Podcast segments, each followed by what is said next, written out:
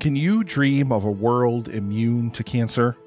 Hello, everyone. My name is Nick, and I'm the host of the annual live stream for The Cure, where content creators and podcasters from around the world join me to raise money for the Cancer Research Institute and immunotherapy research, which is training the body's immune system to fight against all forms of cancer.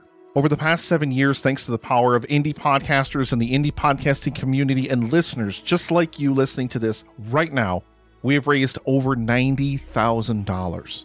And as I record this now, the eighth annual live stream for The Cure is barreling down upon us really, really quickly in just about two weeks. So join us, please, from May 29th through June 1st for 48 hours of amazing content from people all over the world and help us fight for a world immune to cancer. And I'll return you to your regularly scheduled programming. Thank you so, so much. And together, we can make a difference. I did nothing. The pavement was his enemy.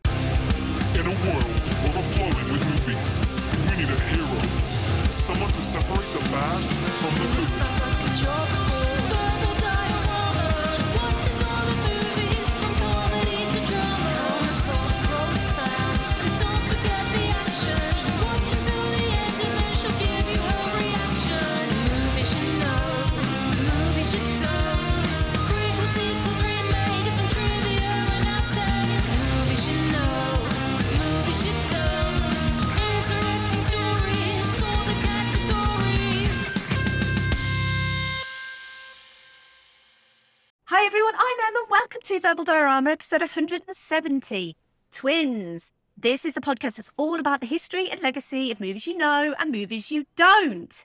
And as always, a huge hi and welcome to Verbal Diorama. All of you brand new listeners who are joining us for this podcast, welcome back. Regular returning listeners and irregular returning listeners, whichever you are, it's absolutely fine by me. But thank you for being here. Thank you for choosing this podcast there are a lot of movie podcasts out there. They're all vying for your ears and for your attention. And I'm really happy that you've chosen this one. I love making movie podcasts for people like you to listen to and hopefully find something that you enjoy or find something that you're interested in. Hopefully, fingers crossed.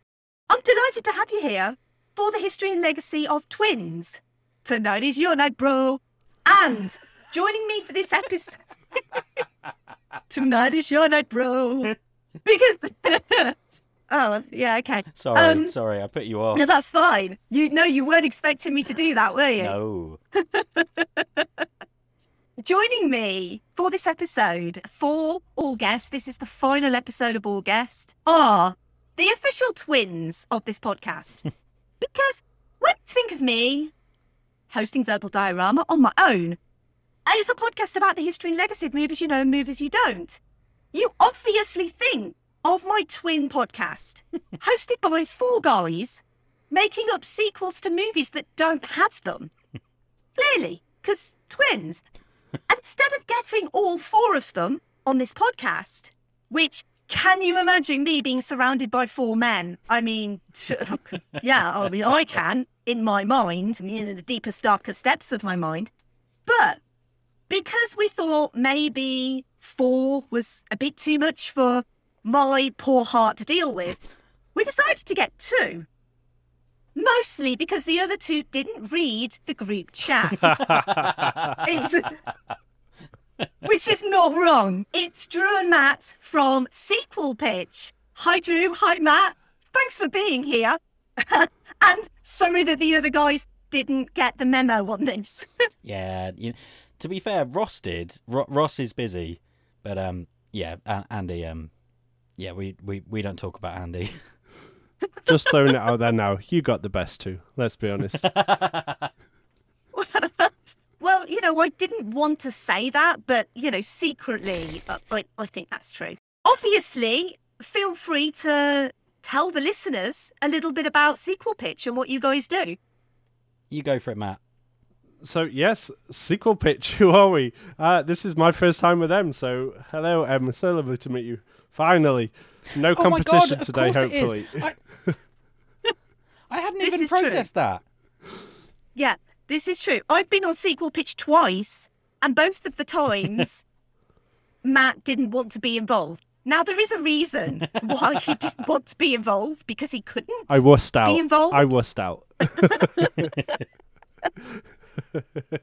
no reason. But yes, sequel pitch. Who are we? We are four friends, four film fanatic friends who watch movies, review them, talk about the good, the bad, and in some cases, definitely the ugly. And then we go ahead and pitch sequels, compete for the best, vie for the best. The host that week picks the winner, who then goes on to host the following episode. And yeah, that in a nutshell. We we pretend we like each other sometimes on there. Sometimes we show our true colours and rip into each other on there. You know, it's all banter. Banter is a word, right? Yeah, banter. Banter. Let's, let's, let's, let's, let's.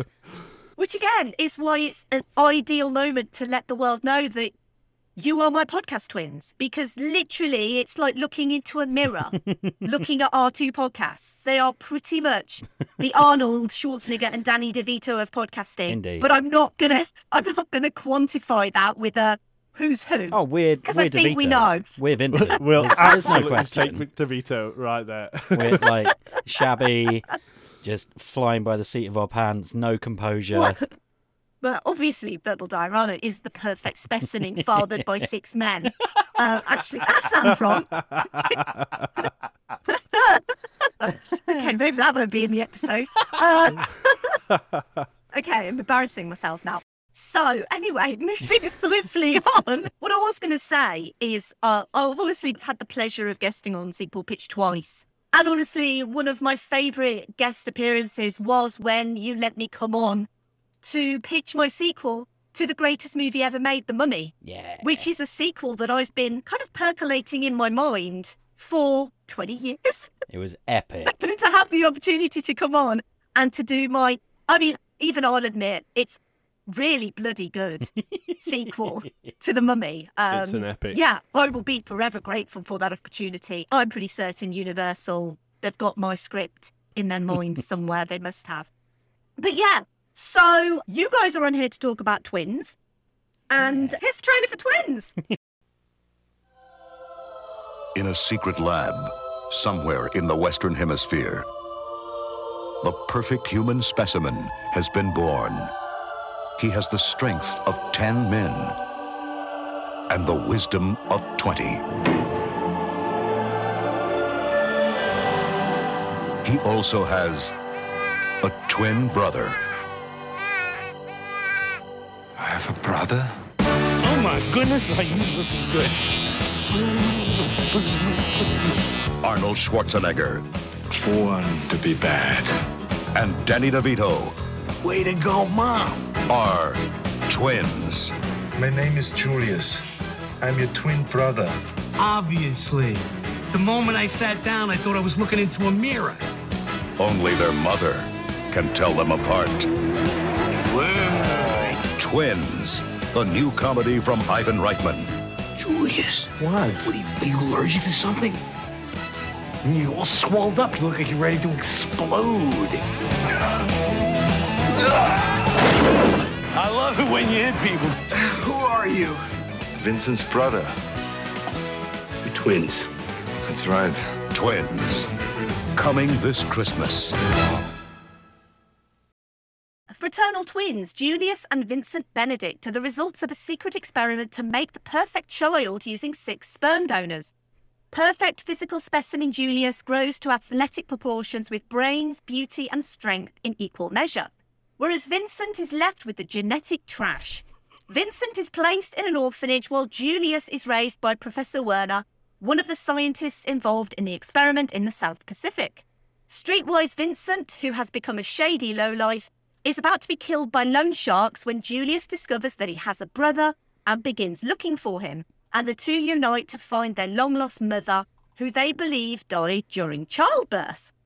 Let's quickly run through the cast Arnold Schwarzenegger as Julius Benedict, Danny DeVito as Vincent Benedict, Kelly Preston as Marnie Mason, Chloe Webb as Linda Mason, Bonnie Bartlett as Mary Ann Benedict, David Caruso as Al Greco, Trey Wilson as Beetroot McKinley, and Marshall Bell as Mr. Webster.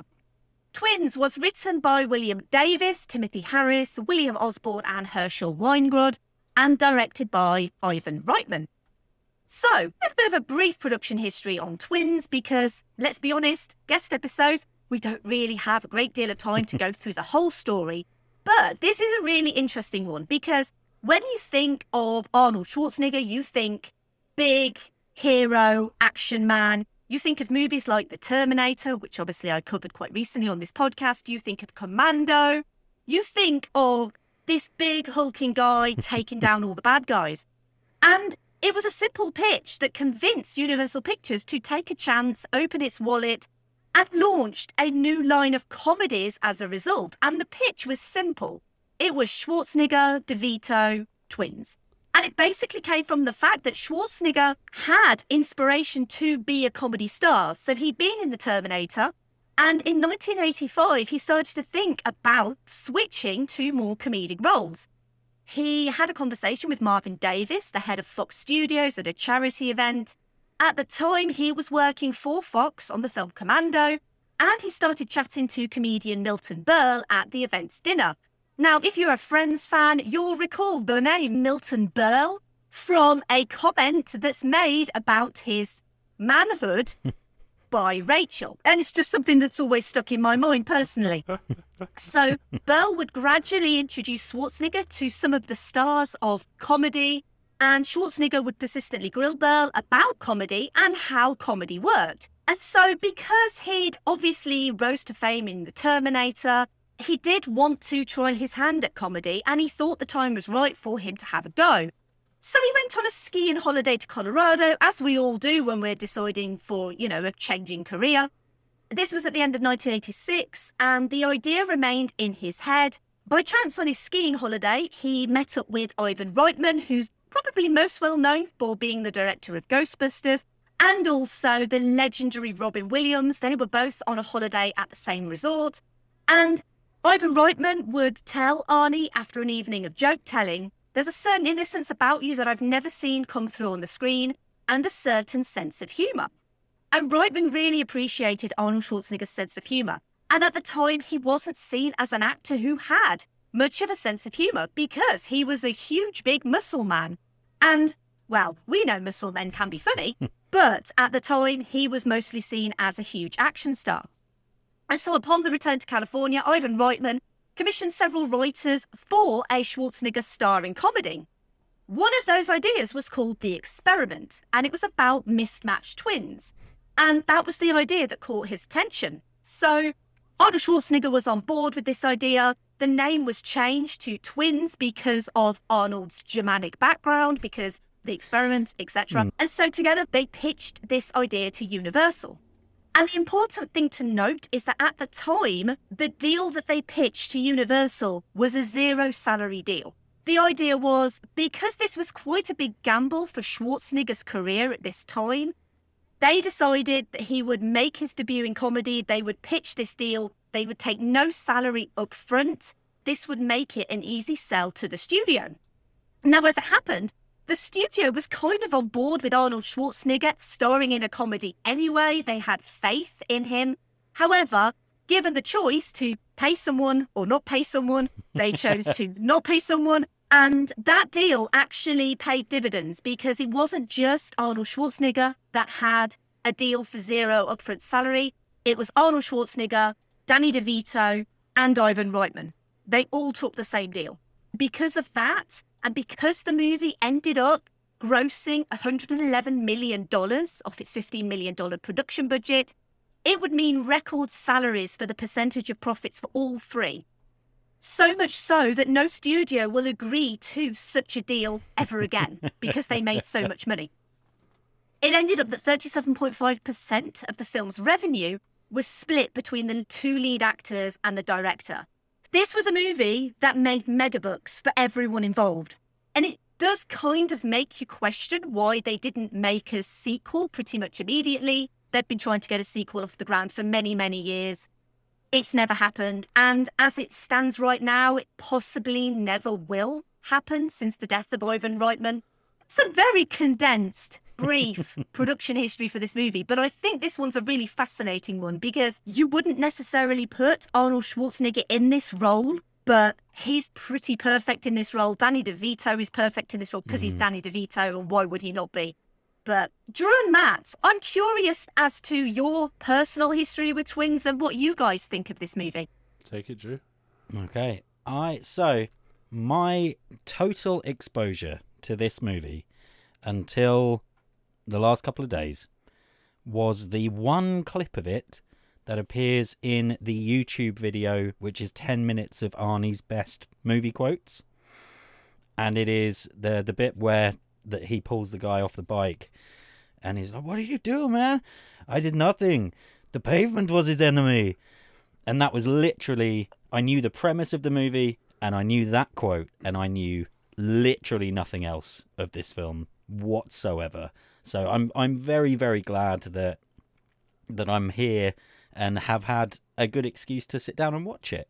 I won't go into my thoughts yet. I'll I'll I'll pass over to Matt. So my experience of the film is slightly older, only slightly though. I was introduced to this due to a parallel in my life circumstances that we'll get more into later. About twelve months ago, um, and yeah, everyone was like, "Oh, twins, twins! You should watch the film with Arnold Schwarzenegger, Danny DeVito." I was like, "Okay, yeah, yeah, I'll add it to the list." Went ahead and watched it over Christmas, found it fascinating and loved it, and then yeah, when you reached out, Em, and you put forward the idea of doing twins, I was like, absolutely, let's do it. let's deep dive into this film because there's so much more to it than that's on the surface. And yeah, watching it again, treat myself to it a bit earlier this evening, and yeah, it's just. I don't know what it is about a Schwarzenegger film, but it just kind of gets away with whatever it wants to. and I just I forgive films with Arnold Schwarzenegger in more than I'll forgive any other movie franchise. He just gets away with things, and I'm like, oh, I shouldn't be laughing, but that that was kind of funny. that was kind of funny, Arnie. I'll give you that. I'll give you that. He's a really good comedian. He is. And because he just had that persona of being, you know, a huge, hunky action guy. And so many of those guys have tried to go into comedy. If you look at like Sylvester Stallone and Bruce Willis, Bruce Willis has probably had a bit more success than Stallone has. But they all try to get into comedy and, and Schwarzenegger just kind of nailed it in this movie for me. He's just I think it's the fact he's so naive and Yeah, and nice. and- yeah. Like yeah, and sweet. seeing him Yeah. play and, and like a nice guy who is who is, he's not he is a badass in this film he still absolutely beats the ever loving crap out of people but he's he is naive he's just a nice person and he plays it so so well and it, it's interesting that matt says that he forgives a lot because of Schwarzenegger, and I I totally agree. Like on paper, this film feels really tonally off. Like it's kind of it, it feels like it's trying to be a screwball a screwball comedy, but it's not quite screwball enough, and so it kind of feels a little bit childish. But then there's there's some not childish themes in there, and there's some really interesting stuff going on. But Danny DeVito and Arnold Schwarzenegger are both so charismatic and and magnetic to watch. And so you just you do just enjoy it. I just have the annoying voice in my head that is maybe a bit louder than the one in matt's head that's going oh, this could have been better though. But it is it is a lot of fun. There are some really good laughs in this movie. I've seen this movie so many times over the years. I practically grew up watching this movie. and I practically grew up watching Arnold Schwarzenegger movies, but not movies like this because when I was a kid, me and my brother and my dad, we used to watch movies like Commando. yeah And and obviously that's an 18 rated movie and not suitable for children, but I love that movie so much because that's the movie that I would sit and watch with my dad. yeah And even now, like every time I see Arnold Schwarzenegger, every time I watch one of his movies, I think of my dad because they were the movies that we used to watch together. And similarly with Twins as well. That was obviously a more family friendly movie. And I think my mum was probably a bit more happy for me and my brother to watch something like that over something like Commando. I still had such a fondness for Commando. But I've watched this so many times over the years. It's been a long time since I've seen it. I went out and I picked it up on DVD, and I'm just happy that I've got the DVD of it now, to be honest, because I can watch it whenever. but I agree with what you said, Matt, about that you can kind of forgive certain things because it's Arnie. Because I grew up watching his movies, I have just such an extreme fondness for the man that I will probably sit and watch anything that he does and go, oh, well, the movie's not great, but Arnold's great in it. And yes, what you said, Drew, I agree. This movie is kind of paper thin. Really, there's not much substance to it. There's no science. There's literally zero science in this movie. But it's just the leads are so charismatic that I I well, I personally forgive this movie for so much. because it, it's just so great. It was really great to watch it again, actually. I think it's interesting to note they did. I know only 15 million sounds quite ridiculous, but you know, for me, I guess that feels like quite a low production budget, even for the late 80s. You know, we were recently talking about a movie that came out early noughties with a 50 million budget. That, good lord, and we're and not going to talk about it or name it on this episode, but crikey. That was a bad movie, and then hmm. yes, they really pulled it off with 15 million, and you know, I guess that can just about buy some certain sets and certain visual effects that we see in this movie. Yeah, it was the idea that someone could drive a car on two wheels and just like look like they're having the best time ever doing it as well. because Arnold Schwarzenegger, the fact that he's like, I can't do an accent, so I'm not going to bother, but he's like, Where's your manual? And Vincent's like, What? Like, and he's like, Your car manual. Like, I, I need to learn to drive. it's like, since when has a manual for a car ever taught you how to drive that car?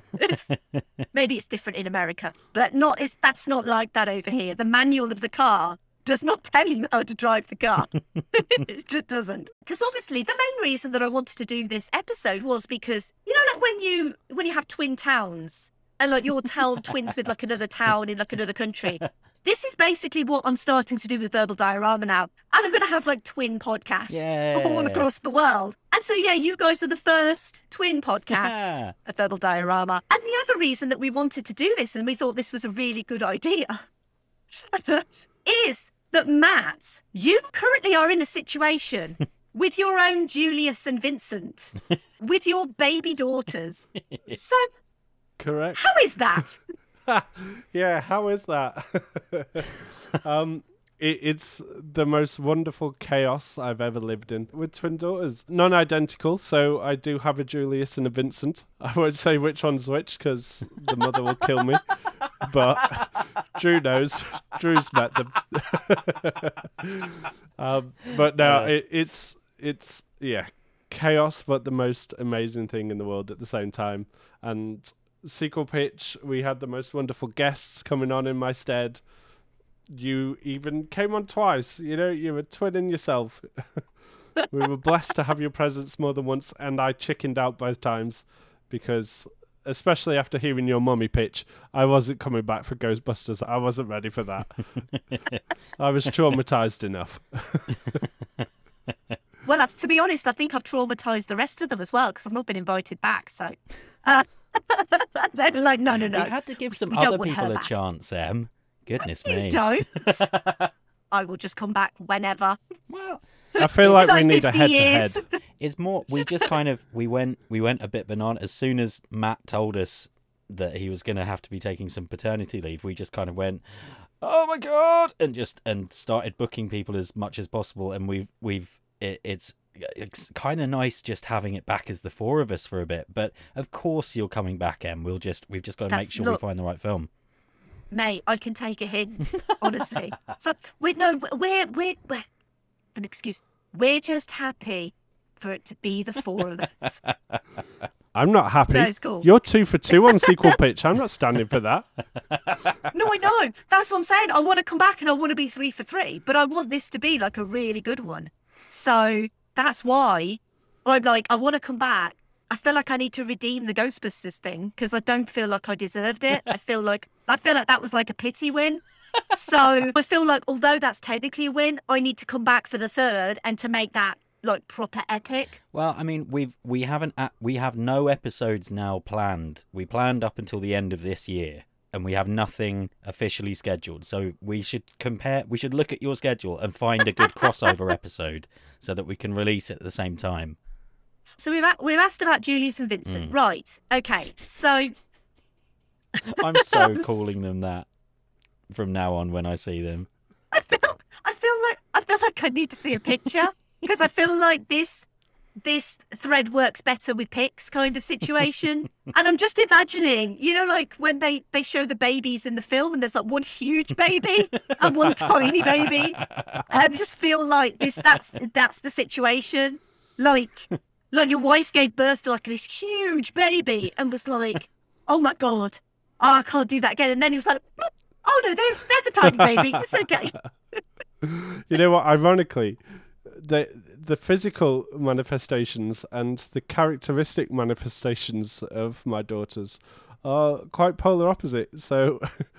The the Julius in physical form is actually absolutely the Vis- the Vincent in personality. So, you know that's that's the true sequel. That's what I would do as a sequel using my own daughters. I've kind of already mentioned about how much of a risk this movie was. Does this feel like a risky move for Arnold Schwarzenegger? Sort of looking back. I find it fascinating that Arnold Schwarzenegger is the one in the driving seat for all of this. Mm. Like, I know he'd had a couple of big movies, but I feel like this is a lot of control for him to be the one who's ordering around saying, I want to do a comedy movie, make it happen. He's got people like Reitman and stuff pulling for him. And it's, you, you, you don't really hear of an actor with that much pull anymore. Like, you know, maybe once they move into production credits and whatnot for franchises, they get a lot more power and sway.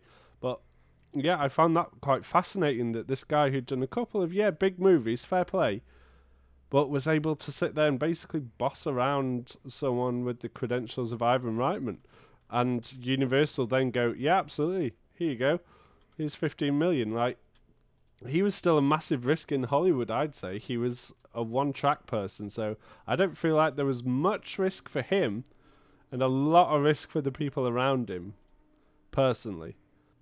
Yeah. What do you think, Drew? It's it's really hard to say. It I uh, I gue- I gue- I guess it was a risk, really. Like I was when I was doing some reading up on this, there was I think it was in the IMDb trivia and a really anal comment that was like Many people say that this is Arnie's first comedy movie, but actually he did several beforehand, including Hercules, blah blah blah blah blah blah blah blah blah blah. But Hercules wasn't meant to be a comedy. People have just rebranded it as a comedy since. Let's let's put that out there to begin with. And so, yeah, he was not a comic actor. That was not what audiences were coming out to see him do. And he he luckily he clearly had the ability to do it and to take on that training and do a good job with it. But yeah, if he hadn't, he he seems like the kind of guy who maybe would have had them press on regardless of what kind of feedback he was getting about his performance. Maybe that maybe that feels fair about Arnie. Um, he's quite a willful chap, so yeah. If if if this had been a total dumpster fire, it could have properly derailed him. But instead, it got us to like Kindergarten Cop and The Last Action Hero, and really, uh, I I genuinely think that more of my absolute or my favorite Arnie movies are made up in equal measure with his action movies and his comedies, and I'm it was definitely a risk, and I'm so glad they took the risk. He's an interesting guy because he was obviously the you know the strongman bodybuilder. He's not the natural fit for any comedy movie, really. You know, not like your standard kind of everyday comedy. Yeah. But I think this works especially well because it's not so much about his delivery and how he delivers lines, even though like his line delivery is like, you know, so straight laced and so perfect in this movie. It's about the whole mismatched buddy comedy thing. And everyone knows that a good buddy comedy works when it's two people who are very different from each other and they have to learn to get along with each other. And that's exactly what this movie is. Mm. Because from the very start of this movie, Vincent Benedict, he's a bit of a dick, isn't he? you know, oh, yeah. and he doesn't treat people very well. You know, he's sleeping with some guy's wife, he's cheating on his girlfriend, he meets this guy who claims to be his brother who bails him out of jail and then he basically drives off and leaves him. Yep. You know, and to be fair, if someone did rock up and he was like seven foot and was like, I'm your brother, we're twins, you probably would go, Yeah, right, mate. Have you seen me? But I just think that if this had been something else, if this had been something like Kindergarten Cop or Junior as his first comedy role, I don't think it would have worked quite so well. Maybe Kindergarten Cop, because he was obviously playing a cop and he could kind of be a bit more straight. Yeah. Hmm. But I just think this plays to his literal and figurative strengths. He even manages to get an I'll be back in there. And I know he does that in every single role that he's, you know, ever done since The Terminator. But I just love the fact that he manages to get one of those in. And he gets to be, you know, a little bit menacing, but also just this really sweet, charming guy. And there's a lot of facets to the character of Julius and the character of Vincent. And when we're talking about the reality of now, when we're talking about, you know, designer babies are a real thing. Yeah. People are going out there and they are designing the perfect child. And Twins was talking about this in 1988. And I know it's fiction, but it's weirdly becoming fact Mm. now, which is kind of strange. I know that there's no such thing as like six fathers, but you know, three Not parent IVF is, is a real thing. What? So yeah, three parent IVF. So it's basically two eggs and one person's sperm. So you you get an egg from the mother, Mm. you remove the nucleus from the mother's egg, and the donor egg is where the mitochondrial DNA is. You basically take the nucleus from the mother's egg, you put it into the donor egg, you remove the nucleus from the donor egg. You then fertilize that egg with the father's sperm. And this is basically to avoid congenital disease if there's like a certain genetic Oh. disease. But the resulting baby, there was a baby born in 2016, and that legally has three parents. So it has two mothers and one father, and genetically has the DNA of three people because DNA is in the nucleus, the mitochondrial, and the sperm, That is bonkers. which is phenomenal. That's mad, isn't it? Wow. Science, man. Yeah. it's amazing. We're taking steps to creating that perfect child that is Julius Benedict. Yeah. I mean, All what's going all on in the world? I just find that so fascinating. You know, when stuff from movies kind of comes true, Yeah. like in the near future, it's just, it's like, did that idea come from the movie? Which it obviously didn't in the, in the in, you know, when we're talking about twins, because I don't think any scientist was looking at twins and going, oh, six fathers? Yeah, we can do that. you know, because I, I genuinely don't think there is a way. I just don't think that's how sperm works. But with eggs, you can obviously take bits out, and that's how they do it. I wanted to ask both of you Mm. do you think that this is Arnold Schwarzenegger's best comedy role out of all of the ones that he's done? I personally feel like it's up there. You know, whether it's best, I, I really like Last Action Hero as well. But for me, what I really like about this movie is, and it's a kind of a feeling I've always had about Arnold Schwarzenegger in comedy movies, is that it sometimes feel like they're laughing at him rather than with him. I feel like he's the hmm. butt of the joke with with his accent and his build and whatnot. It sometimes just kind of I feel like it's used in cheap humor. Well, I don't feel like that was the case here. Certainly, like, his physical stature was used for comedy, but I don't feel like they made him the butt of the jokes. Like his innocence and his naivety actually played through with quite a bit of, you know, dimensional depth in the character, in the way that he was on the island and whatnot. They didn't kind of just make him what I feel like sometimes they do, where they make him just a little bit two dimensional and simplified just to be purely funny because he just doesn't understand. It's like, oh, it's Arnie, he doesn't understand things. oh, yes, you know, his accent doesn't belong in Hollywood. You know, that's kind of what I feel like some comedy roles do with him, but I don't feel like they did that here, personally. Hmm. I for me, yeah, I. It's it's definitely not. It's not my favorite comedy performance of his. I don't think, and it's and it's not my favorite comedy movie of his. But maybe it it's definitely up there with his best performances. A lot of the time, he's one of these actors who can often, as people level at Tom Cruise quite a lot, Tom Cruise just often seems to just play Tom Cruise. And then occasionally he'll do an Edge of Tomorrow or some of his older stuff where he proves that actually he can play a different character and he's good at it. And Arnie, even in some of my favourite comedy roles, Last Action Hero being my absolute favourite, I think that movie is so, so desperately in need of reevaluation.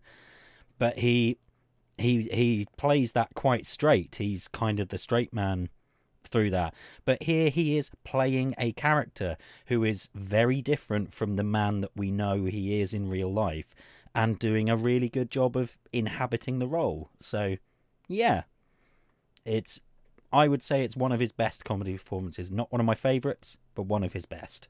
It's interesting, actually, that you both mentioned Last Action Hero. That's episode 107 of this podcast Mm. because I, I do like to plug previous episodes. Last Action Hero is. I, I agree with what you said, Drew. I think that to me, that is so underrated because it.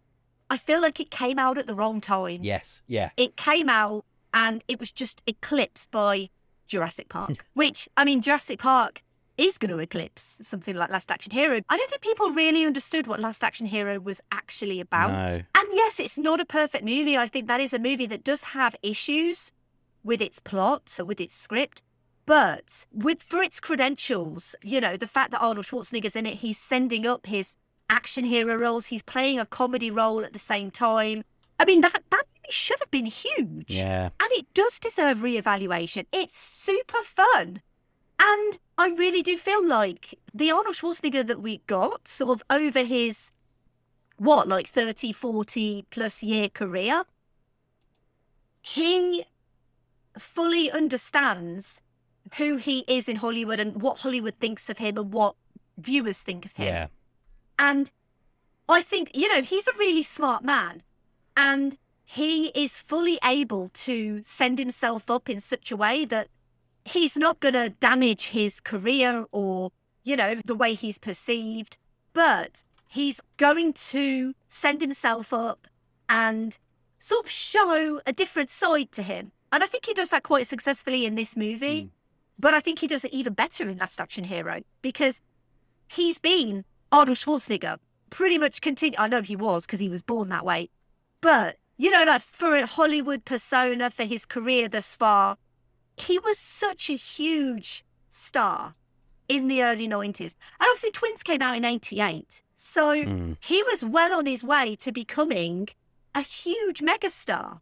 Like the whole Planet Hollywood thing, when it was like him and Stallone and Bruce Willis, and they basically started an entire chain Yeah. based on the fact that they were huge action stars.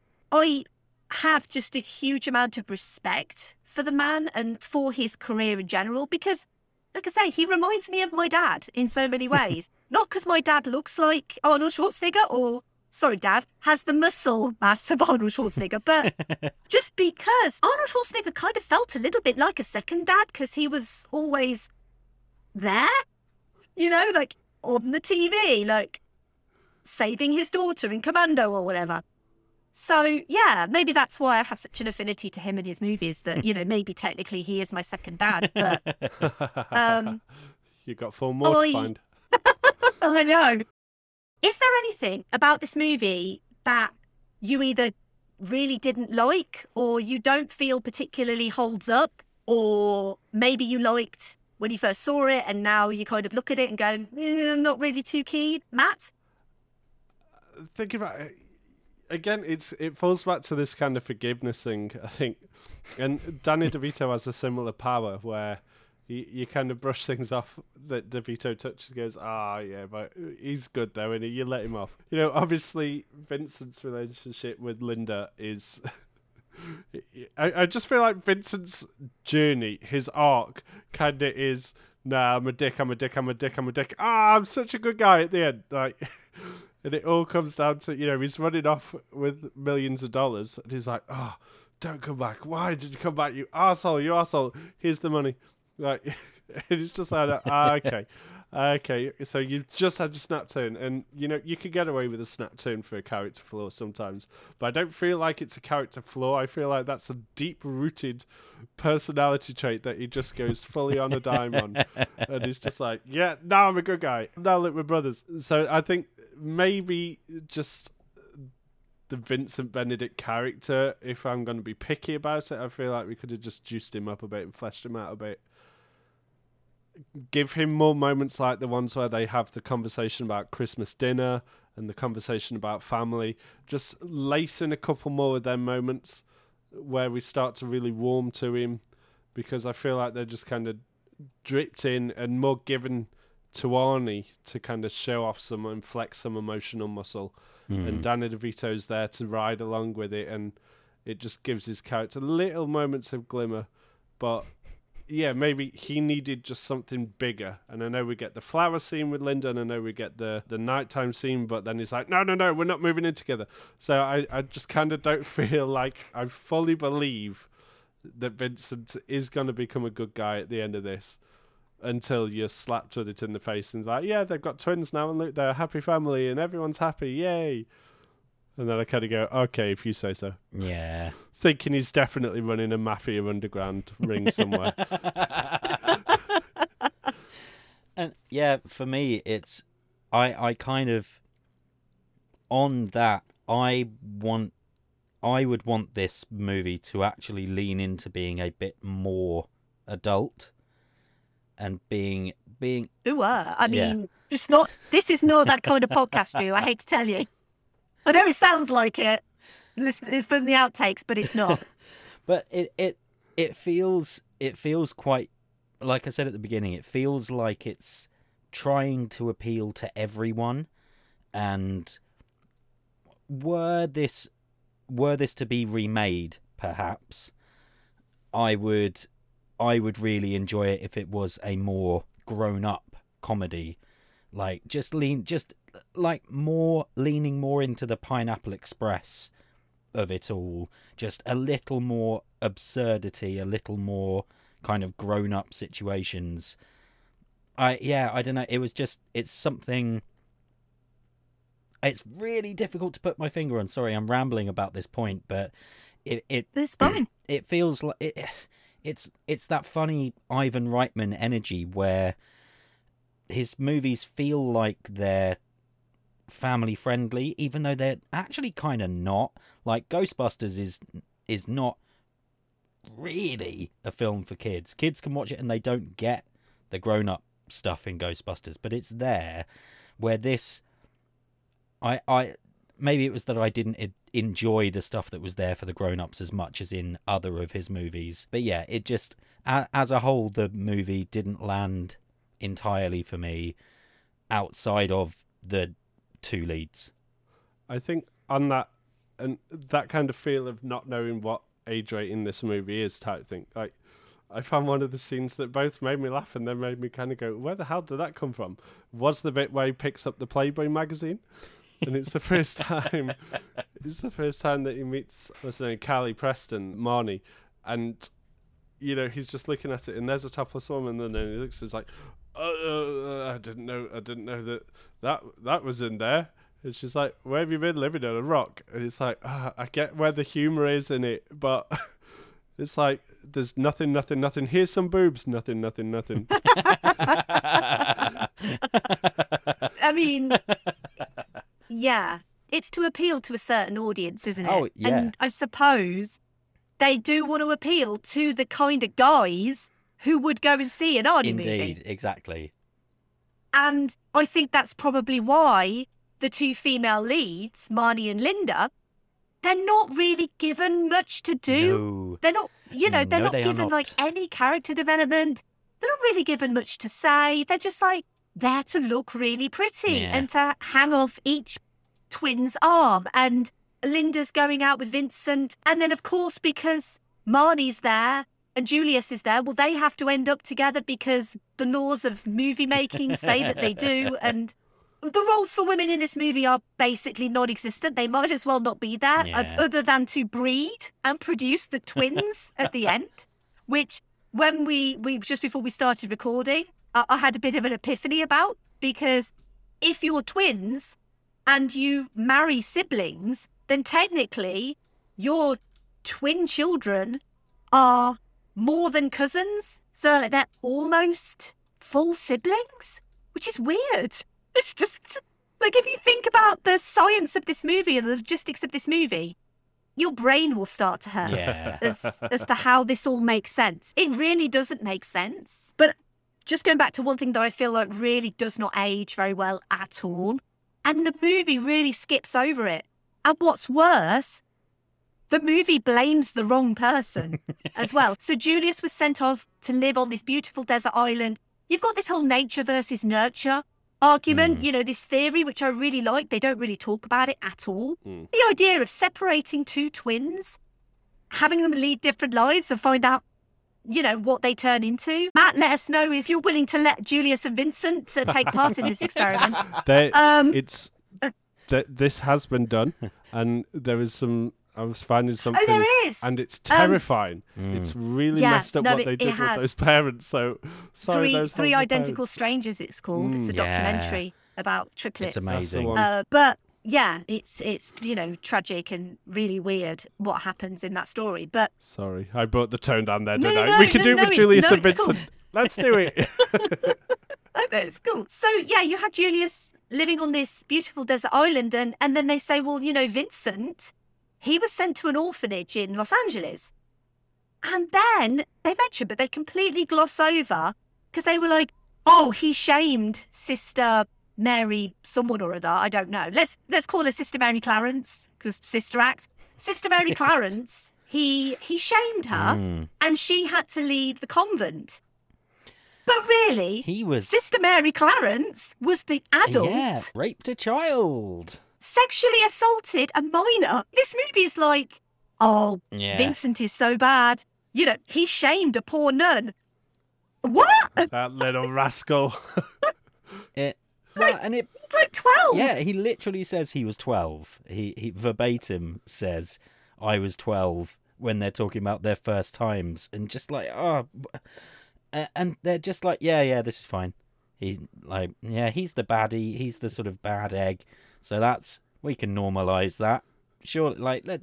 It Yeah, was, the it was a different time. It was the It is year I was it is. born. It's literally such a different time in the 80s those nuns what what were they like in the 80s they were going around doing all sorts of crazy stuff i found it very strange that the movie just kind of skipped over that and that was like oh well this is the reason why vincent's a scumbag and it's like well actually if a 12 year old boy is molested by his pretty much teacher slash parent figure then yeah maybe he will grow up to be an absolute scumbag you know But then, and but the movie, I felt like the movie was kind of trying to say that he seduced her as well. Like they're trying to, but it doesn't. Like, yeah, let, Just doesn't land right. no, it it just No, does it not. really doesn't. it just doesn't. It really doesn't. I think we should probably move on from Yeah, yeah, yeah. Quick, nuns quick, mo- quick, Em, quick. molesting young boys. So, as I mentioned at the start, there was a proposed sequel. It's been talked about for so many years. I feel like this is one of those movies that has been talked about for so long and it's just never materialized. Originally, it was going to be Eddie Murphy as a third brother, as the movie was going to be called Triplets. Kind of still is, planned to be called Triplets. Then it was all reworked, and Tracy Morgan was going to be the triplet brother. And they'd originally, so they'd planned to start filming at the start of this year. And then in February of this year, Ivan Reitman passed away. Mm, And so since his death, Triplets has essentially, as far as I can see, been put on hold. I don't think we're ever going to see a sequel to this movie. mm. No. But considering you guys are kind of the kings of sequels, I've been curious as to what you think the sequel to this movie could be. Because basically, your podcast, you pitch sequels. Mm, we do. So I realise I'm putting you guys on the spot a little bit here. But do you have any ideas of what the sequel to this movie could be? I could throw something on the fly and then throw it over to Joe after, and we'll have a fight over who's his best. No, we won't. we won't take over that much. Um, what would I do?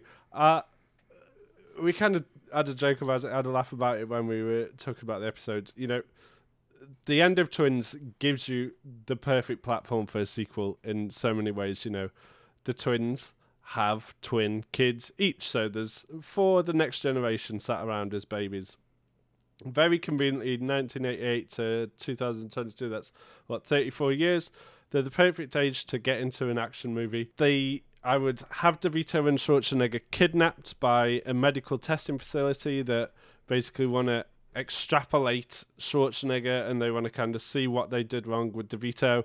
They're all locked down. It's down to the four twins to i don't know whether Schwarzenegger's twins have the same genetics as him, or you know, we'd dive in. Maybe they four of them balance out.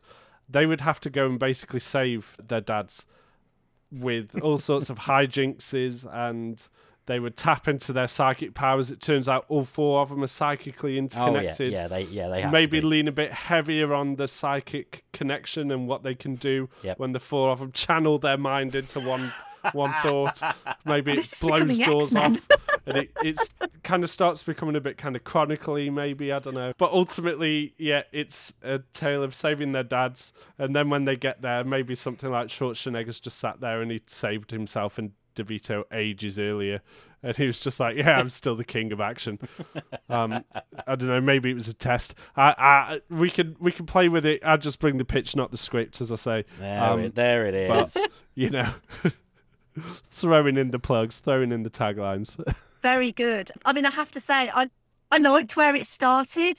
You know, with the whole they've got to save their dads, but then I love that it kind of turned into a, a superhero Yeah, yeah. mutant powers thing. You mentioned Chronicle. You know, yeah, the idea that the twins could have psychic powers. I'm happy with that. Drew, can you match Matt's excellent pitch I- for his twin sequel? Matt Matt has touched on a few things that I was that I was definitely planning on following up. What what I was envisaging was all four of their twins.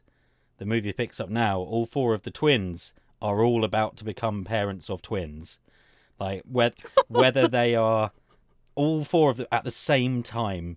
Like it's it's because they've done the same thing. So it's clearly something's happening, and they are psychically linked, and something like if like Danny DeVito ends up at the hospital having to try and help like having to act as a midwife for the for the girls who are giving birth and then Arnie is with the guys and they've been they went on a hunting trip and they've got stranded in the wilderness and they're desperately trying to get back in time for the birth but they're all screaming at each other through their ESP all through the movie. So there's constant dialogue but like Arnie's fighting a bear and Danny DeVito's trying to help his daughter give birth and they're like shouting at each other and yeah just utter utter chaos and at the end, you have the Umbrella Academy, right?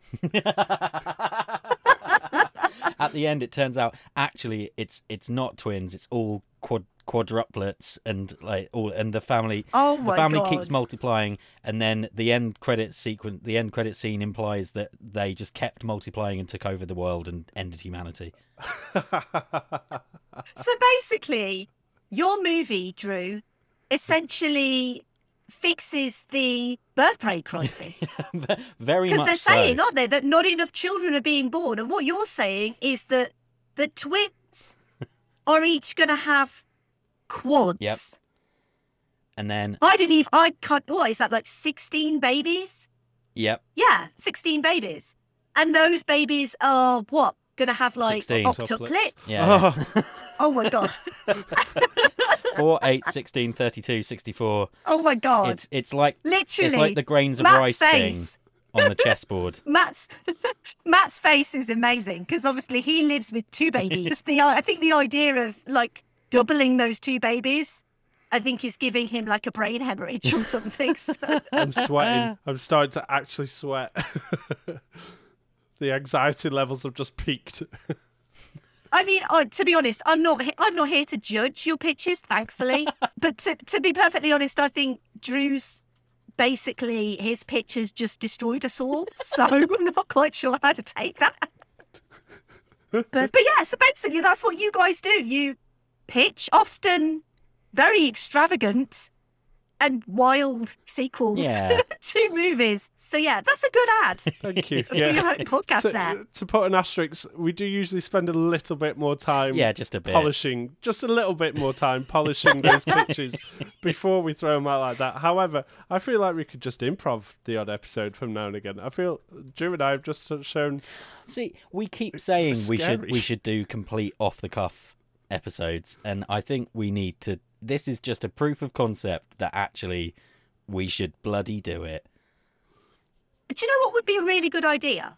It's just kind of come to my head. You know, like, say, for example, one of you goes on social media and asks for suggestions for movies to pitch.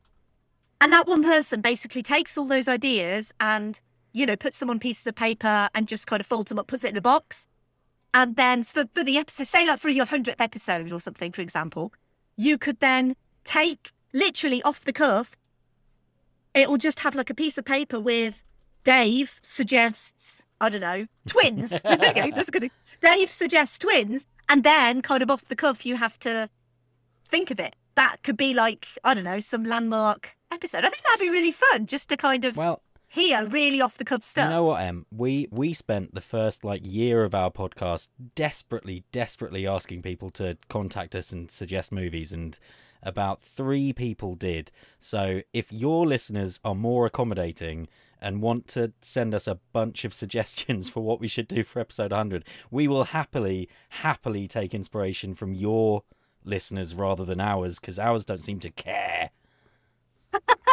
Well, you know, I mean, I, I've got 50 movies that I could send you like right now. Yeah. But, you know, I'm good at ideas. I'm not so good at kind of following through with the ideas, but I'm good with ideas. Well, we'll credit you Um, with it. If we do it, we'll we'll give you a shout out. it's probably a really good idea to kind of start to wind things up. So I guess we'll just kind of finish it all off. I haven't done a Keanu reference for it, so I need to try and think of one. because he wasn't really doing much in 1988. This was like before Bill and Ted, and it was before Parenthood. Yeah. He was doing stuff, but nothing I've seen. So I don't know what I'm going to do. And he doesn't have a twin. So not that I'm aware of.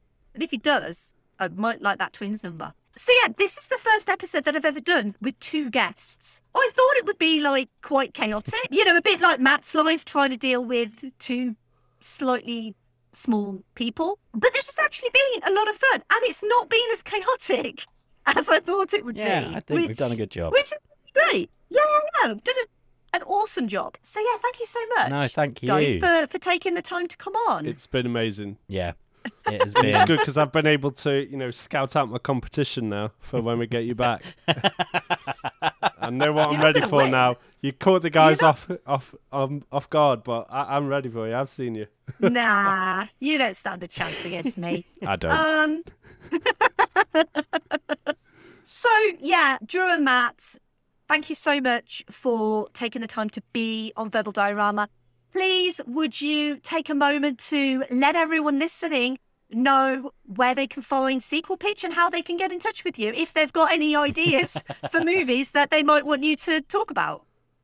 Absolutely, yeah. You'll find us. We are at Sequel Pitch on pretty much every social. You can hit us up on any podcast listening service. Sequel Pitch. Check us out www.sequelpitch.co.uk. I believe it's still .co.uk for now. Yeah. And yeah, if you want to hear the amazing Em, check out episode 37 is the one she was talking about with the mummy. If you don't want to listen to us at the beginning, just we'll drop a timestamp or something where you can just listen in. I think she's the first pitch. So come and listen to Em's amazing pitch. If you want to hear the rest of us waffle on after, carry on listening. But no, she has she's guested twice and Ghostbusters Afterlife was the other one. So hmm. do come and listen to the wonderful Em smashing her pitches and really putting the boys to the wall. I think on the Mummy episode in particular. So Oh well, you know, sorry to be the I think you're fine person, but it wasn't Afterlife. It was the 2016. oh, was it? Oh, I, I was Yeah. busy. you were busy. yeah, you weren't even there. Why? Why are you even referencing episodes where you weren't even there? You couldn't be bothered to turn up. That's the truth. That's the truth. I was just sat there with my feet up playing PlayStation or something while you guys were working hard. where your poor wife was dealing with Julius and Vincent. yep. Yeah. Huge thanks to Drew and Matt for joining me for this episode on Twins and to all of the guests of August, to Dally, Andy, and Jack, as well as to and Matt. Having guests on Velvet Diorama is a bit different to the normal schedule, but it's been amazing to have these episodes to speak to these fantastic human beings and also to have a little time off over August to, you know, do non podcasty things. But huge thank you to all of them. And most of all, thank you for listening. Because as always, I would love to hear your thoughts on twins. If you do want to support this podcast, you can do so without paying a single penny. You can leave a rating or review wherever you found this podcast. You can retweet all the posts on social media. I am at Verbal Diorama on Twitter, Facebook, Instagram, and Letterboxd. Or you could simply tell your friends and family about this podcast and about the previous 169 episodes of this podcast. The next episode, so I'm going to be doing sequel timber again. And basically, what that means is it's going to be a month of sequels to episodes that I've already done.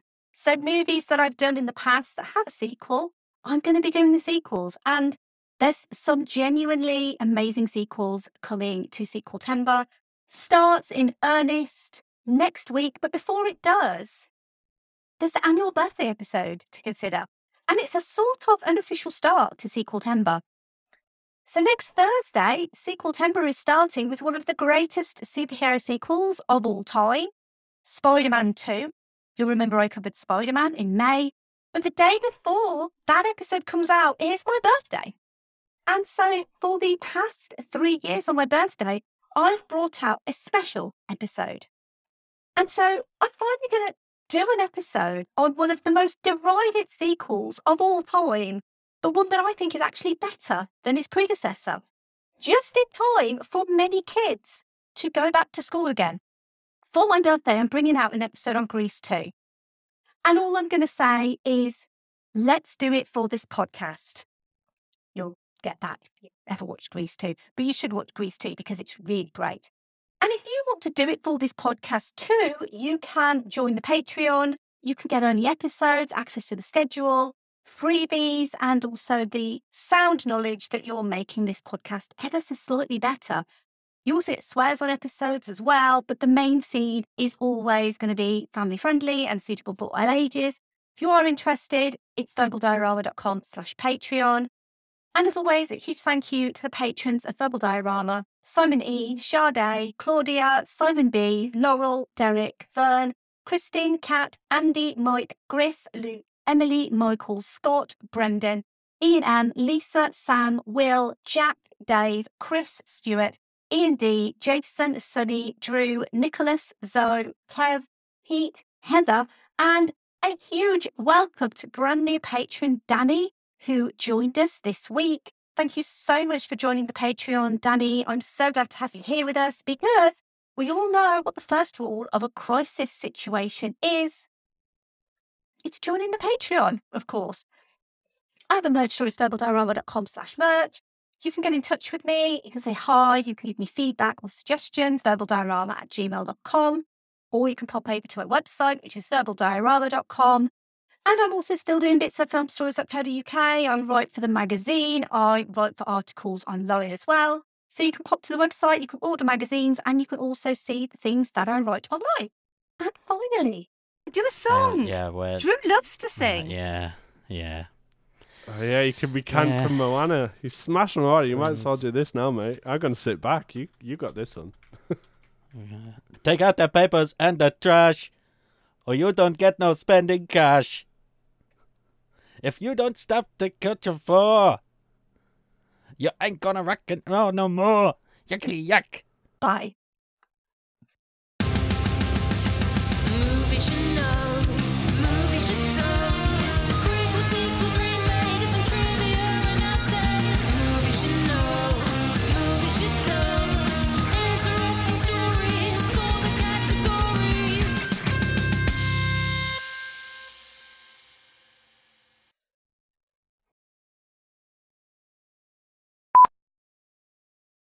It, it's the most wonderful chaos I've ever lived in. On the note of uh, Julius and a Sorry, Vincent, sorry.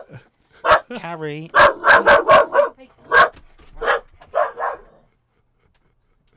Drew's dog did not like your answer. no, I won't talk bad of my children Right, anymore. there we go. M's back, so she'll be quiet now. Sorry about that. That's all right. I'll put that in outtakes.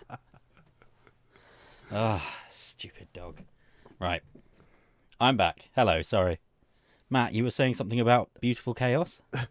Yeah, you see, I've never done. I've never done two guys before. Again, with the innuendo. Um, oh, the outtakes so- for this episode are going to be brilliant.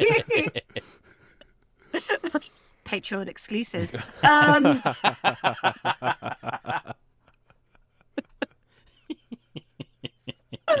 oh.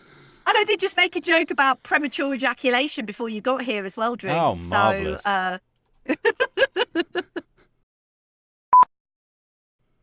Just- so Just shove six men's uh, deposits in a blender and just just go and just yeah, just to town. inject a bit. It it might work. I bet no serious scientist has ever entertained even trying that, and it might work. That's all I'm saying. I, I I mean, personally I feel think there's a strong possibility. Maybe let's cut this, but maybe just mate, we'll see. I won't be. I'll, I'll be. I'll be fine if you leave it in. Um, but also that maybe just. Oh, I've. I. I'm. A, I'm a little bit ashamed of myself for. Look. just you know, you're putting all these visions into my head that I, I really don't want on a Wednesday evening. I'll be honest. Literally, that's the last thing I want in my blender. Uh, oh God, what's wrong with me? Why is everything an innuendo? All I want in my blender is bananas. Ooh. Ooh.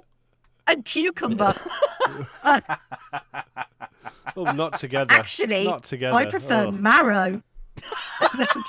Oh God! Oh God! What is this turning into? Oh, so this is sorry. literally going to be. This is going to be like a five-minute episode with like one hour's worth of outtakes. Uh, Ah, it's fun though. oh yeah.